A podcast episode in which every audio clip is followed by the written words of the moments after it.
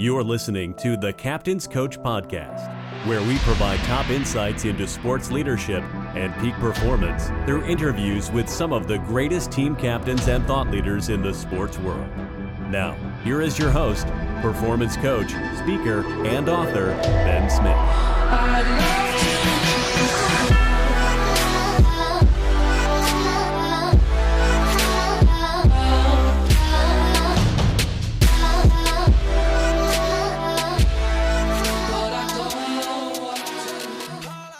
Welcome to the Captain's Coach Podcast. I'm the founder, Ben Smith, and I'm excited to bring to you just a short uh, podcast today. And what I'd like to focus on that I think is really going to be useful for you as the coach, or especially as team captains, is a discussion about beliefs. And, in, in, in specifically, three beliefs that I think that if you can own for yourself as a team captain is going to really uh, take you a long ways in being the best team captain that you can be.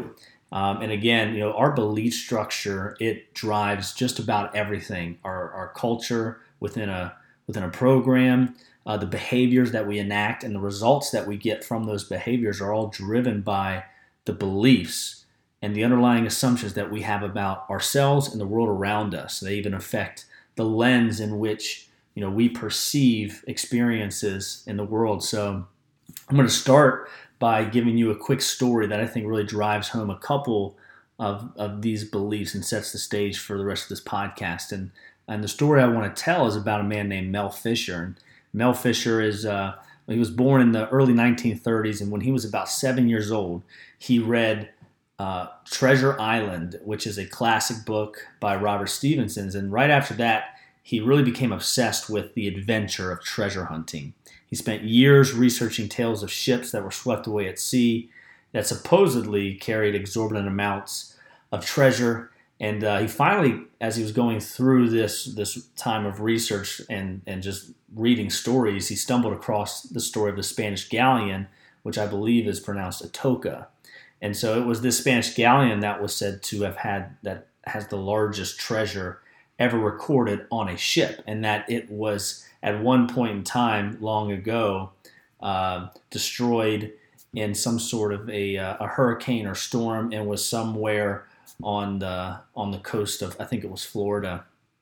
And so um, as he went about this this and, and he realized that this heard about the story, uh, he really believed that he was going to find this lost ship one day.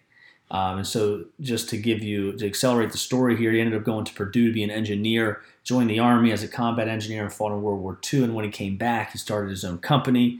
Uh, he built uh, new underwater diving technologies and products, and he utilized those things that he was creating to help him in his own adventures as he really went off to try and find this treasure of the Spanish galleon uh, named Atocha. And uh, one of the big issues, though, is that no one believed it really existed. Um, and so every day, Mel Fisher would he would wake up and he would say, "Today is the day that he was going to find it. Today is the day." And he would wake up, pop out of bed every morning, and that would be his motto. Uh, he just believed that he was going to be the one to find it, that it existed, and that it mattered that he found it. And so five years later, though, as he's going throughout, you know, all of these, um, you know, just putting together all the resources that's required to go about, you know, finding sunken treasure in the ocean at the bottom of the sea. You know, it's a lot of resources, time, and effort. Um, and so after five years, still nothing. Uh, and everybody was laughing at him. Certainly a failure, uh, but he kept going 10 years, 15 years, 20, 25, and 27 years later, he finally gets the call that he hits the mother lode and uh, that they had finally found this ship that no one else really thought existed. And so, um, one it's to this day noticed one of the biggest treasures that were ever found. Um, and so, my question for you all, and the reason that I kind of presented and started with this story, is because we have to really look at what it takes for somebody to to endure 27 years of failure. And at the, the cornerstone of why he was able to do that is because he had beliefs. He had a why.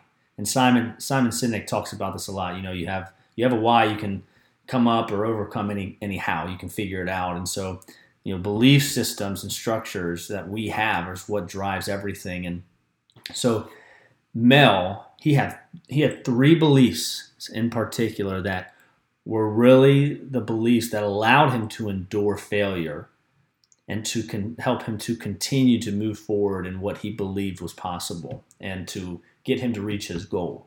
And those three, uh, the first one was that he believed that there was a treasure out there. Number one, you don't. There's no treasure out there. You don't believe it. You're not going to put the effort, time, resources required to, you know, find it if you don't think it's really there. So he believed it was there. Number two is that he believed not only that he could, but that he was going to be the one that found it.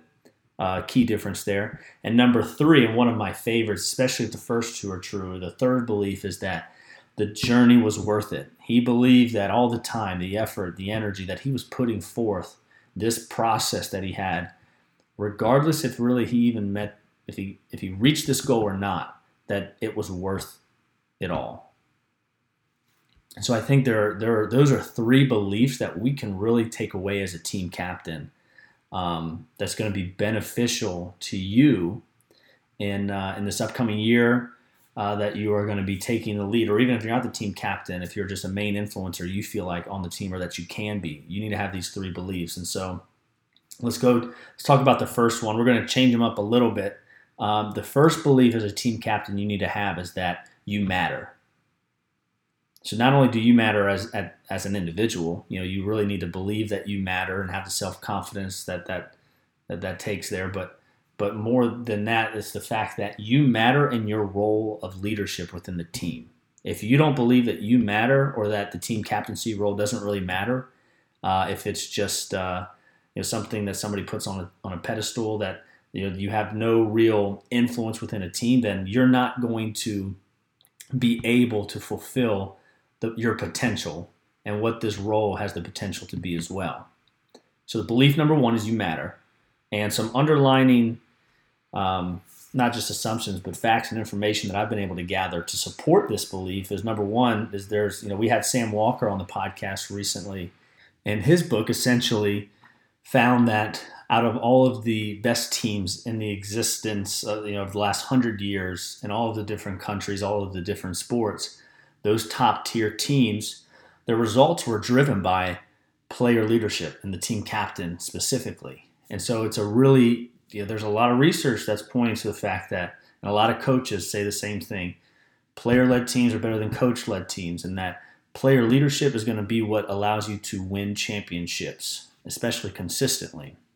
Okay, then secondary to that is the Pareto's principle that we talk a lot about um, that you know in our last podcast that I had, we talked about the seven reasons to have team captains, and one of those was this Pareto's principle law, which states that 20% of your inputs equate to 80% of your outputs. So on every given team, there are if you have a 20 man team, there's three to four players on your team that are doing 80% of the influencing. If you're the team captain, then it's highly probable that you're one of those 20% of individuals that equate for a large majority of the influencing within a team.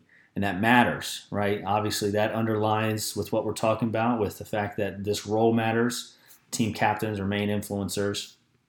Um, and, and just as a side note, there, it's not that, you know, 80% is not 100%. We're trying to get to 100%. So, one of your roles is to not just constantly be the one directing, controlling, commanding, unless that's really your your style and your strength, and people respond well to that. But it's to bring other people uh, into the mix of leadership, um, so that you can get that last twenty percent as well.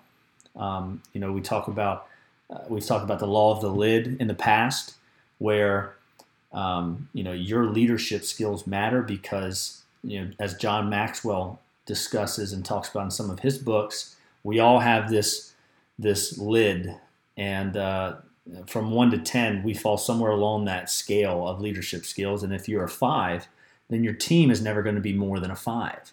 And so it matters that you take the ownership and responsibility to improve and grow um, your leadership skills. And so, again, belief number one, those are just a couple, couple facts, uh, information that might be used for you to kind of own that belief that we've been able to find. Uh, and again, belief one, you matter. Belief number two is that not only can you be a leader and that you can influence, but that but that you will do it. When when Mel Fisher, when he would wake up every day, he would say, "Today is the day." That was his motto. He firmly believed that every single day was was he was going to find it. He's going to find that treasure today. And for you as a team captain, you have to take that belief as well. You have to believe that you are going to do it. You're going to wake up and you're going to you're going to will the, your leadership and will your strengths to be able to influence your team um, effectively. You're going to do it every day you wake up. Um, you're going to make that happen essentially.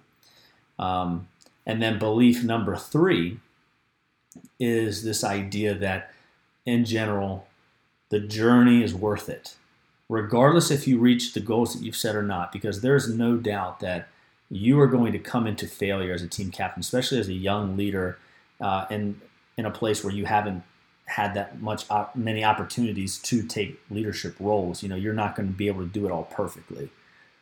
And so the idea here is that you have to believe and understand that this is a process that is worth it, not only for your your team but also for yourself as well. And that there is a treasure at the end if you can do this successfully, if you put in more time and effort and you have a heart of service, if you take ownership um, and you really focus on influencing your team for the better, even with all the mistakes that you're going to make at the end of the day, all that pain and suffering sometimes that might occur in your leadership roles, it's going to be worth it in the end. And so I think, you know, those are really three beliefs that uh, you would do well in owning as you move into a leadership role within your team this upcoming year is, is believing again number one that you matter that your role matters matters within this team. And there's plenty of, of information and facts to kind of support that belief. Uh, you have to believe that you're going to do it you will do it. This is more of a mindset than anything it's like i'm going to wake up and today i'm going to serve and lead and influence and number three is that regardless of what the outcome is it's just believing that this journey is worth it. You know, at the end of the day, we play sports not just to win championships, uh, to gather trophies that in the end are going to collect dust and rust. What we do this for is because it is a transformative experience, and and it is worth it in the end. Uh, it's a way to transform ourselves and our teammates to be better and improve. And I think you know that that at the end of the day, it's certainly something that is second to none. Is the the sports experience, and we need people, great leaders, great influencers to to help us to have these great experiences in life, so that we can have great memories, uh, increase the relationships that we have with each other and the teammates, and to improve ourselves. So I hope that uh, you got something out of this this short podcast, and that uh, you know you'll take these beliefs and try to own them for yourselves this upcoming year. And I will see you in our next podcast that I do, which will be on uh, vital behaviors and influence.